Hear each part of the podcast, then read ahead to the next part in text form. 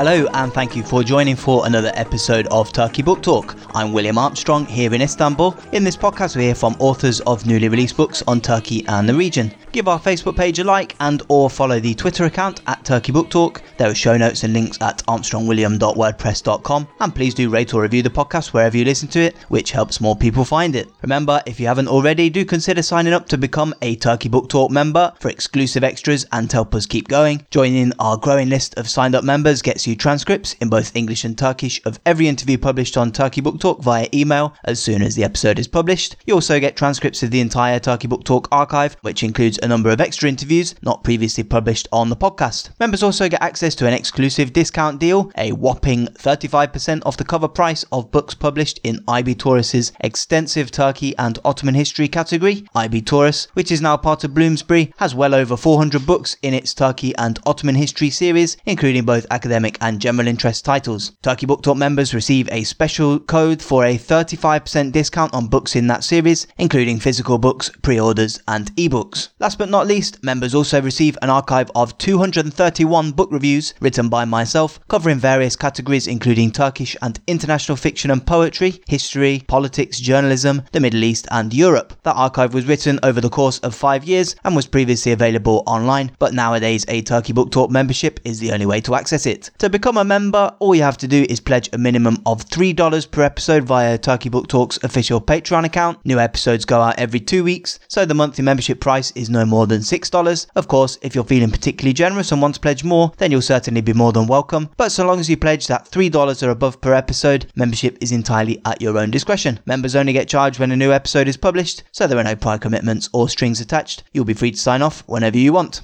But now let's get on with our latest episode. In it, we speak to Toygar Sinan Baykan. He's an assistant professor at Kırklareli University and the author of The Justice and Development Party in Turkey, Populism, Personalism, Organisation, which was published last year by Cambridge University Press. The book is based on in-depth interviews with over 50 members at various levels of Turkey's ruling party, giving an intimate glimpse at the AKP's internal organisational dynamics and how it benefits from the country's various socio-cultural divides. We talk about all that a bit later, but I started by asking Toygar Sinan Baykan to tell us first of all what he makes of the AKP's successful move to force a rerun of the Istanbul mayoral election after it narrowly lost to the main opposition's candidate Ekrem İmamoğlu on 31st of March.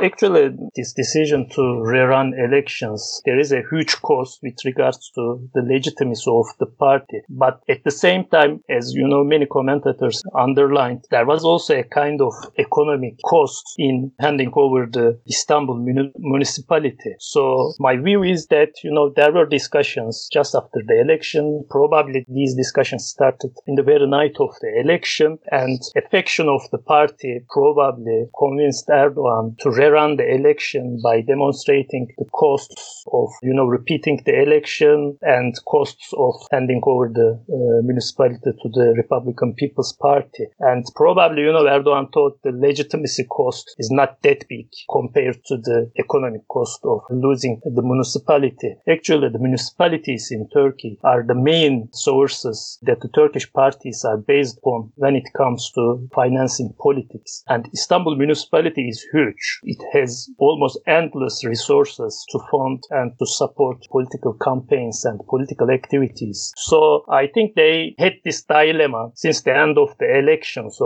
on the one hand, they face to lose legitimacy, popular legitimacy, and on the other hand, they face to lose vast economic resources, which is the basis of the, you know, vast clientelistic networks of the Justice and Development Party. So they had these kinds of calculations and they just took this risk to lose popular legitimacy. Actually, it was a kind of threshold for the Turkish politics because Erdogan have always had this huge claim regarding the sacredness, in a sense, of the of the ballot box. Uh, do you have any predictions about uh, what's going to happen? We are definitely in the gray zone now. So it's really hard to make predictions. I am sure, you know, they will do whatever they can in order to win the elections. This is why, you know, the, the opposition really need to be really careful. Now, what we see in Turkish politics is pure strategy now, pure political struggle uh, without institutions. So this means that the result will be decided by, you know, organizing numbers and defending ballot boxes and, you know, bringing people to polling stations, pure strategy without any institutional framework, without any legal framework. The institutional demise of Turkish judiciary has come to a tipping point. But my view is that the opposition in Turkey has gained a kind of enhanced organizational capacity in recent years. And the result in the 31st of March was actually outcome of this organizational capacity. But as I said, there are no institutions to trust on. So you have to trust on your organization. You have to trust on your people and you have to trust on your strategic intelligence. We are now in that kind of, you know, gray zone. There's another kind of wild card that probably won't come into play before the uh, Istanbul rerun, but in the coming weeks and months uh, is expected to, if not gain momentum, at least gain headlines. Uh, mm-hmm. Uh, and that is the long awaited sort of breakaway from the AKP, or rather reintroduction of certain figures from the past in a new kind of political form. Specifically, mm-hmm. we're talking about uh, Abdullah Gül, former president, and Ahmet Davutoglu, former prime minister minister, and there's also talk about Ali Babacan, the former deputy prime minister. Uh, so there are these kind of formerly very heavy hitters, let's say, who are sort of plotting a political comeback, whether that's in one party or two parties. Is still contradictory reports about that. Do you think that that introduction has any potential to change balances at all, or do you think it's a completely quixotic endeavour that stands no chance of uh, really reshaping balances in the, in the AKP? Uh, I, I think it may have a chance. These these attempts may have a chance because of the nature of the Justice and Development Party. Actually, of course, you have this predominance of Erdogan within the party, and of course, it is a very personalistic entity based on widespread clientelistic networks. So there's no doubt on that. But I think this is only a part of the story regarding the Justice and Development Party. I mean, populism and personalism is, is only a part of the story. You also have these segments within the party, most of whom could be considered, you know, upper class conservatives with, you know, kind of ideological approach, kind of, in a sense, bookish approach to politics. Some people within the party, I mean, they are really, you know, committed to these, you know, ideological narratives. It could be Islamism, it could be post-Islamism, it could be conservative democracy. And these segments within the party are not happy with you know, direction the party took since like, you know, 2010. They are really unhappy with the trajectory. Erdogan is of course very important. He has this direct appeal to the urban poor and low income and, you know, poorly educated masses. But we also see a kind of sociological change in Turkey, you know, since 2010, 2011, particularly in metropolitan areas like, you know, Istanbul and Ankara, and even people, you know, in strongholds of the justice and development parties such as, you know, Kayseri and Konya, you know, upper middle classes in these kind of contexts, they are really not happy with this kind of, you know, personalistic rule and, you know, its disregard for legal procedures. So I think this kind of social segments within the Justice and Development Party may welcome these, these attempts by, you know, Davutoglu or Babacan or Abdullah Gül. In this sense, I think they may attract a portion of the conservative voters. Uh, it is a possibility I think. There's one thing I think that some people have um, maybe miss, or, or, or, maybe they're misreading the sense that uh, any new party that comes out will automatically be like a challenge or an opposition party. I think it's a bit of a misunderstanding. It seems to me like you know a new party that may emerge could actually be a kind of complement in a way to the AKP, and in theory work as in a kind of coalition and see its mission as being to maybe bring it back around to the way that they want it, or to reopen the doors to certain political political characters. So rather than it being a kind of big challenge or an opposition to Erdogan, it would be more of a almost idealistic attempt to maybe exert pressure on it or serve as a kind of vehicle through which certain characters can re-enter the political fray at the expense of other ones who have come in in recent years. I, I certainly agree with you. It, it may function as a kind of check and balance mechanism within the, you know, conservative camp. So it may, as, as you nicely explained, it may function as a kind of check and balances within that tradition. Now, uh, moving on to your book called The Justice and Development Party in Turkey Populism, Personalism and Organization. For that book, uh, you conducted interviews with AKP members across the country, including administrators, uh, mostly at uh, lower and mid ranking positions. What was the research process like, and what were some of the difficulties that you faced? As you can imagine, there, there were lots of difficulties, of course, and my timing really didn't help because I started to conduct all these interviews just before the local elections in 2014, just after the, you know, these corruption probes, corruption investigations uh, by, you know, Gülen's prosecutors. So there was this, you know, very tricky timing too. And it's not just about, you know, difficulties we have in Turkey, but it's about the impact of populism as well. So uh, uh, the main impact of populism is bifurcation, a kind of polarization and isolation between two camps of society. And this raises some impediments for researchers. You know, it stops you to go to these people and speak to them. I mean, particularly from the perspective of kind of, you know, liberal, left leaning academic positions. This is also why I think interviewing, interviewing people, interviewing political activists of the Justice and Development Party was so important for me because you know when when you don't go and when you don't see them within the you know context of their political activities, when you don't see them, you know, when you don't talk to them, you just feed all these you know bias and all these prejudices regarding the other sides, particularly in such settings uh, which is really polarized and which is really divided. It is one thing to speak to these people, and it is another thing to sit you know in front of your table and write about all these you know, ideas and perhaps prejudices uh, regarding the other side. And uh, you specifically explore in the book what you call a high versus low framework to explore mm-hmm. modern Turkish history, and you situate the AK Party within this framework. You know, central to this is the importance of the educational divide, but it's also a wider thing. Wonder if you could just talk about this, tease this out. You know, describe what you mean by this high-low framework and why it makes more sense than the more kind of perhaps commonly referred to religious secular divide or right-left divide. I think I think it's misleading to understand Turkish political landscape simply through the lenses provided by left, right, or secular religi- religious divide. I think that the, the issue is much broader than the secular religious divide. I do not claim that it is you know meaningless. I do not claim that we do not have an issue uh, regarding the role of religion in public life. But I think this is part of a broader story regarding the social divisions in Turkey. And ultimately, what what divides and what is politically effective is, you know, sociocultural differences. Your manners, your attitudes in public, the taste you revealed in public. Religion is a dimension of sociocultural attitudes, but this is only a dimension. So you have a broader divide, broader struggle. This is why, you know, most of the time Turkish politics is perceived as a kind of clash between lifestyles and religion and uh, on the other hand, secular attitudes are part parts of this wider divide.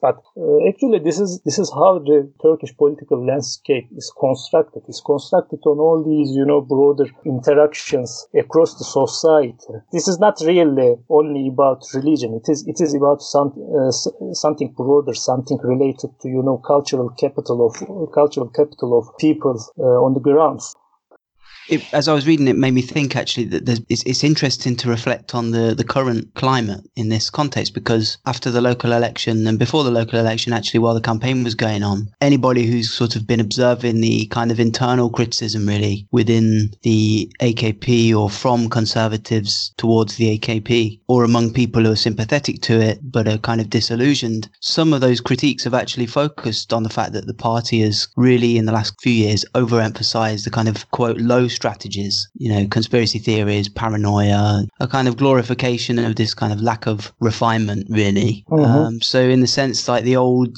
identity, I suppose, of the AKP is symbolized by that. You know, people who are disillusioned with it are now saying, you know, what happened? We weren't always like that. That's that's what the argument says, and I suppose you can fit that into this framework. You know, now the criticism from within the party even is the fact that this low strategy, as you mm-hmm. describe it, is is being overemphasized these days. Yeah, Definitely. Actually, all these developments could be considered the extension of this, you know, low populist style. As I said, we, we, we really need a kind of balanced view of the Justice and Development Party and phenomenon of populism. On the one hand, it has this inclusive function, uh, you know, which articulates all these, you know, really underprivileged and disadvantaged populations and social segments to the political system. But on the other hand, it has a kind of, you know, poisonous impact on public discussion by polarizing and by reducing quality of deliberation through implementing divisive and so to say, you know, lumpen public figures in the media.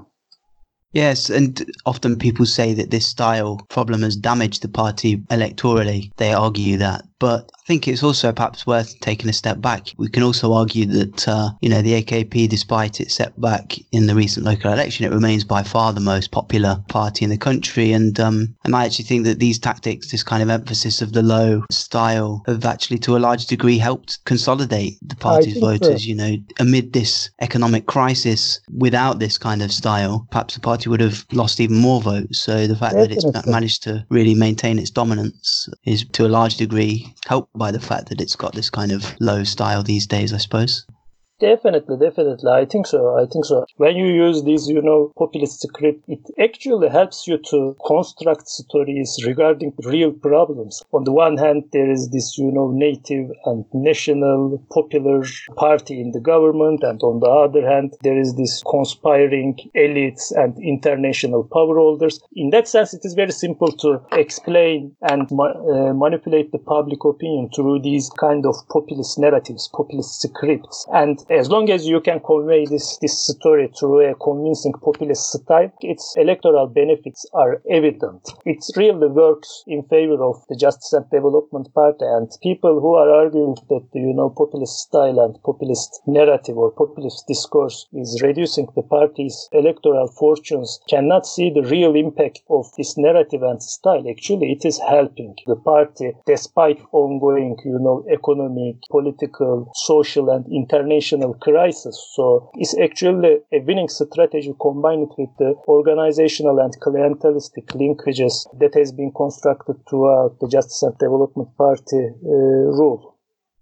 Uh, now, just going on to the research in the book uh, a bit deeper, you talk about how uh, the AKP is really far more organized than any other parties at the moment in Turkey, and it has been mm-hmm. for years on the kind of neighborhood, district, provincial, national level. It's mm-hmm. an extremely intricate and tightly organized, tightly controlled structure, uh, really incomparable with anything else uh, in the country. And there's also a, a, massive membership organization. I mean, some people claim that there's 9 million members of mm-hmm. the AKP in Turkey, which is, you know, an enormous part of the population. Just talk about the, the structure, you know, how organized the AKP is as a party, you know, and why that emerged, what its roots were in the uh, Islamist parties that existed really before the AKP and prepared the ground, I suppose, for the kind of mass mobilization mm-hmm. that came along with the AKP after 2002.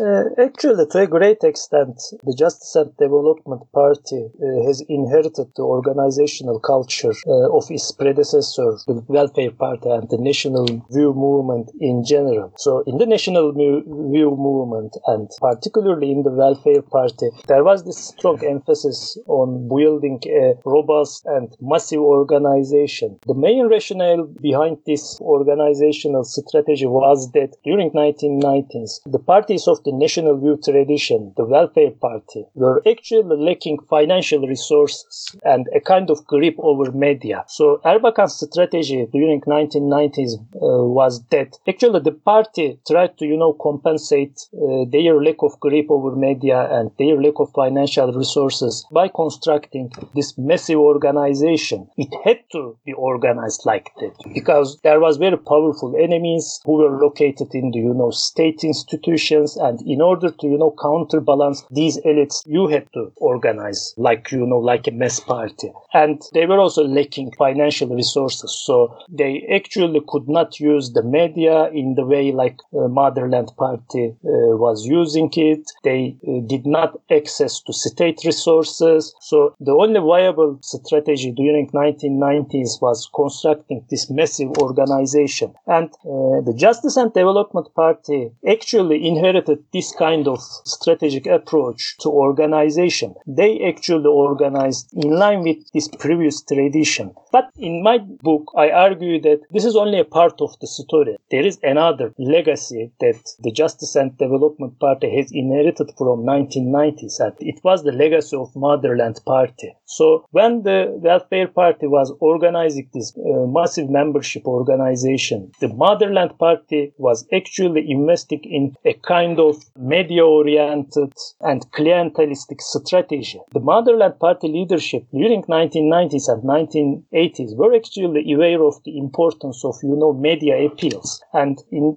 uh, my book, I also argue that the Justice and Development Party inherited this strategic legacy as well. So uh, when they founded the party in the beginning of 2000, they were actually not simply relying on the organizations. The elite of the party uh, had this understanding that, you know, media is important because during the 1990s, the welfare party actually couldn't establish a grip over media and they suffered towards the end of 1990s when the, you know, establishment elite started a kind of counterattack to the mobilized Islamic mobilization. So actually the Justice and Development Party has learned very important lessons from the politics of 1990s. So what they did during 2000 is they combined, you know, mass membership strategy of the welfare party with the media-oriented and clientelistic strategies of the motherland party because neither of these strategies alone is sufficient for establishing a kind of predominance in Turkish politics. This is why, you know, they have combined these two legacies, these two inheritances. On the one hand, they have this very tight grip over media and they also, you know, engage in clientelistic strategies. But on the other hand, they have a robust and very strong mass membership organization which has penetrated into the smallest corners of the country. In order to successfully engage with this kind of political environment, you, you need certain features of both of these models. And also, the AKP attaches huge importance to public opinion surveys. Uh, mm-hmm. Uh, it's got this sophisticated organization uh, that we talk about there, but uh, this organization on the street level also allows it to be in much more direct contact with the grassroots in mm-hmm. many other parties. And really, that's uh, again incomparable with with many other political structures in Turkey. Just talk about that. You know, how do they c- conduct this opinion polling? I mean, uh, they really do shift the the messages and the campaigning according to what they get from the ground. And uh, maybe uh, th- th- there's some suggestions that this polling is not having the same effect as it used to, uh, as can be seen in the recent local election results. People suggesting that the, the polling isn't quite as effective as it used to be. Even Erdogan himself, before the before the election, said that he didn't even believe in opinion polls mm-hmm. anymore. Uh, just talk about that, the importance of public opinion polling, and why that distinguishes the AKP from many other parties.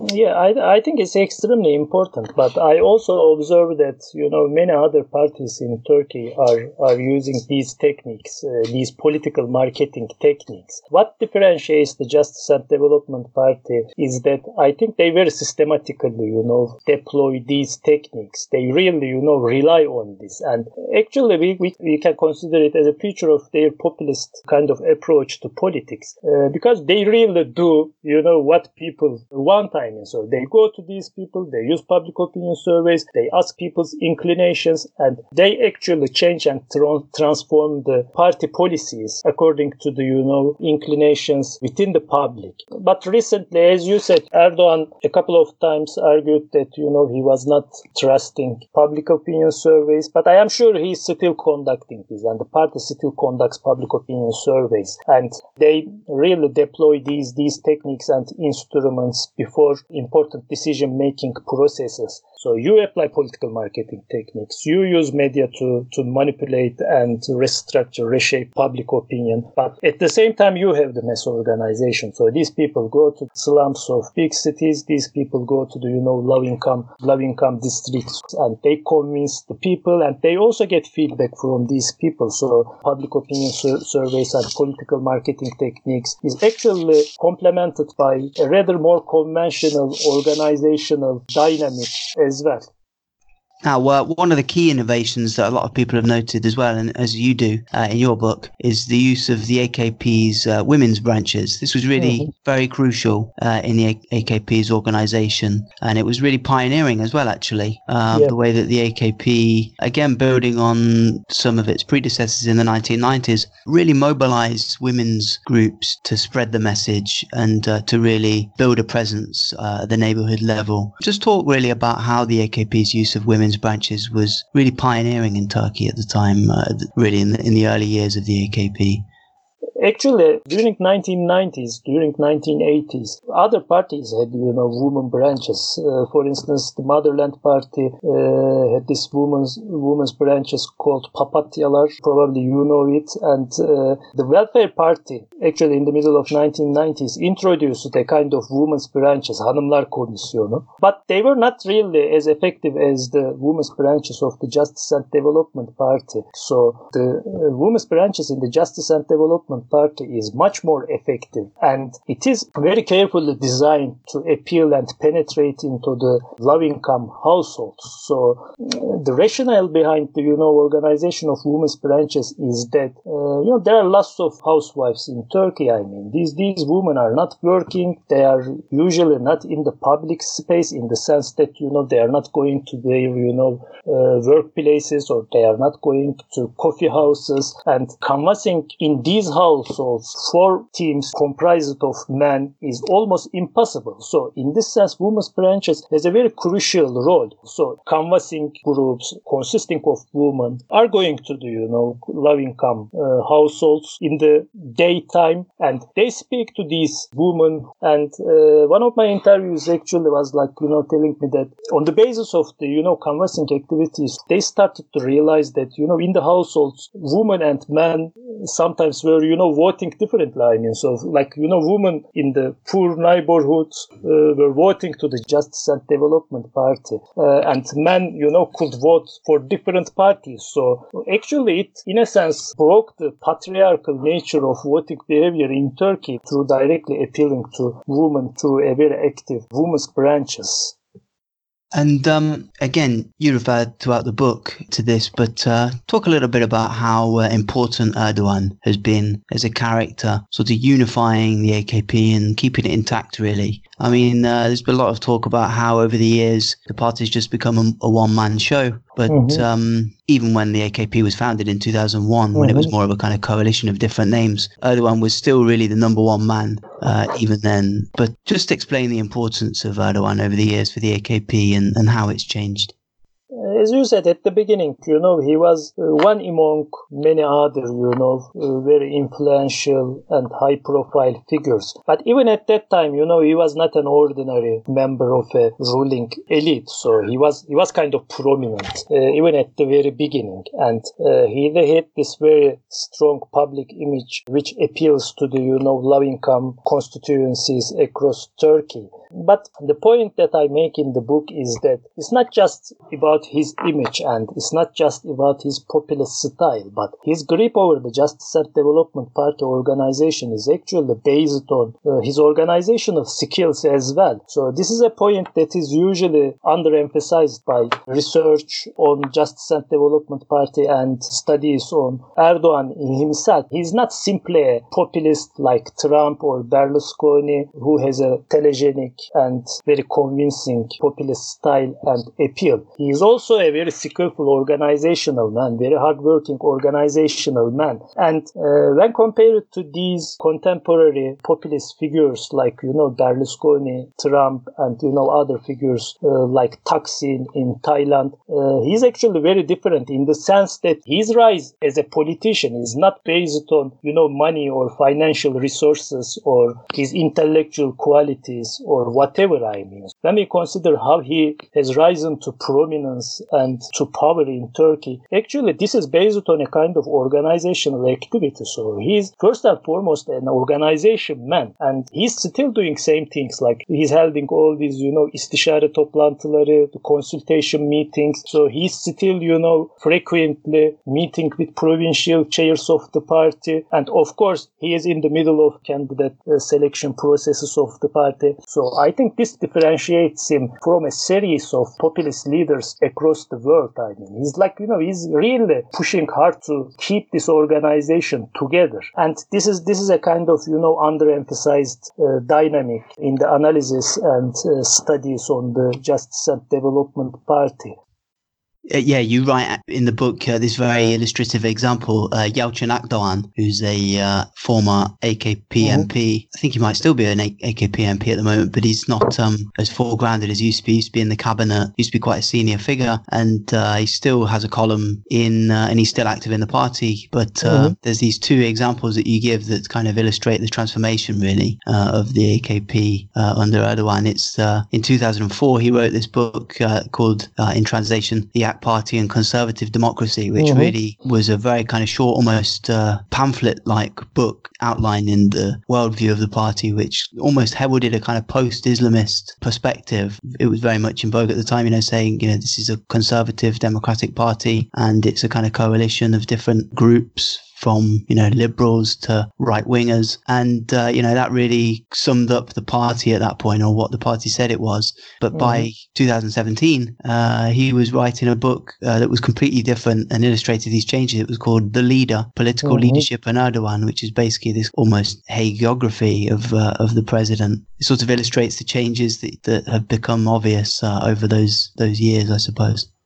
Yeah, yeah, certainly. So we actually see a, a, shift from a rather more, you know, programmatic and let's say ideologically based party to a much more, you know, populist and clientelistic entity. I mean, at the beginning, there was this, you know, endeavor to construct a kind of party identity. But recently, this attempt is, you know, completely abandoned. And we now see that the organization is really Uh, about Erdogan's own vision and own desires. But as I said, even in, even at the beginning, he was at the center of the organization. But as, as, as you have rightly highlighted, there was a, there was an attempt to, you know, construct a party identity as well. But the main change today is that, you know, now, now all these discussions regarding conservative democracy, regarding a kind of liberal Islamic attitude is now completely, you know, abandoned. It's completely gone now. So what you have is Erdogan and his populist, uh, nativist and nationalist appeal with the masses.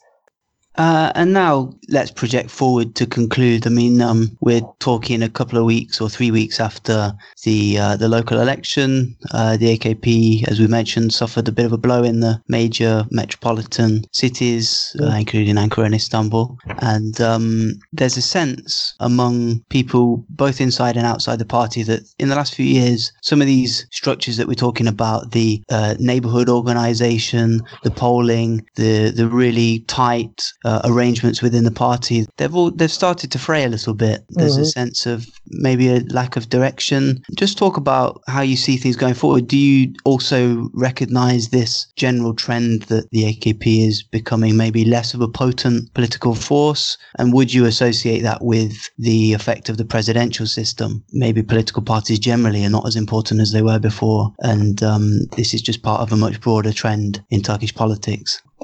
Um, regardless of the presidential system, I think party organizations in Turkey and political parties would still be important because politics in Turkey is not just really about high ranking top politicians and the struggles uh, between them on the ideological and discursive basis, but it is also about clientelistic networks and relations. And in order to run all these clientelistic networks, you really uh, need strong and penetrating creating party organizations. This is why I think party organizations would not be affected by the presidential system. I think they will uh, remain as they are because, as I said, they have this clientelistic function. Actually, all these clientelistic relations are based on, particularly in the Justice and Development Party, on the capabilities of the party organization. So this is why party organization is still a very important uh, thing for Erdogan. Now there are analyses regarding the Justice and Development Party arguing that, you know, there is no organization anymore, there is no, you know, party anymore, it's only Erdogan. But the nature of this political movement, its current shape, its current form, actually not, is not compatible with this kind of analysis because it is increasingly uh, relying on clientelistic relations. And as you rely on clientelistic relations, you really need, you know, uh, an organization to, to distribute all of these, you know, uh, benefits that come from uh, your position in power. So this is why I think organizations, party organizations and political parties would remain as an important dimension of party politics in Turkey or political conflicts in Turkey. Yeah, that was Toygar Sinan Baykan. Many thanks to him. Remember to consider signing up as a Turkey Book Talk member if you enjoy the podcast and want to help support it. Membership gets you access to that special 35% discount on Turkey Ottoman history books published by IB Tauris and Bloomsbury, transcripts in English and Turkish of every interview as it's published, transcripts of the entire Turkey Book Talk archive, and access to an archive of 231 book reviews written by me covering Turkish history and politics, literature, and various other things. To become a member and get all that, just pledge a minimum minimum of $3 per episode via Turkey Book Talk's official Patreon account. Also, do please rate or review Turkey Book Talk on iTunes or whatever podcast platform you use. Follow via Twitter or like the Facebook page to stay fully updated with new episodes. And you can tell me what you think, sending any recommendations, feedback, or abuse to williamjohnarmstrong at gmail.com. But until the next episode of Turkey Book Talk in a couple of weeks, thank you very much for listening.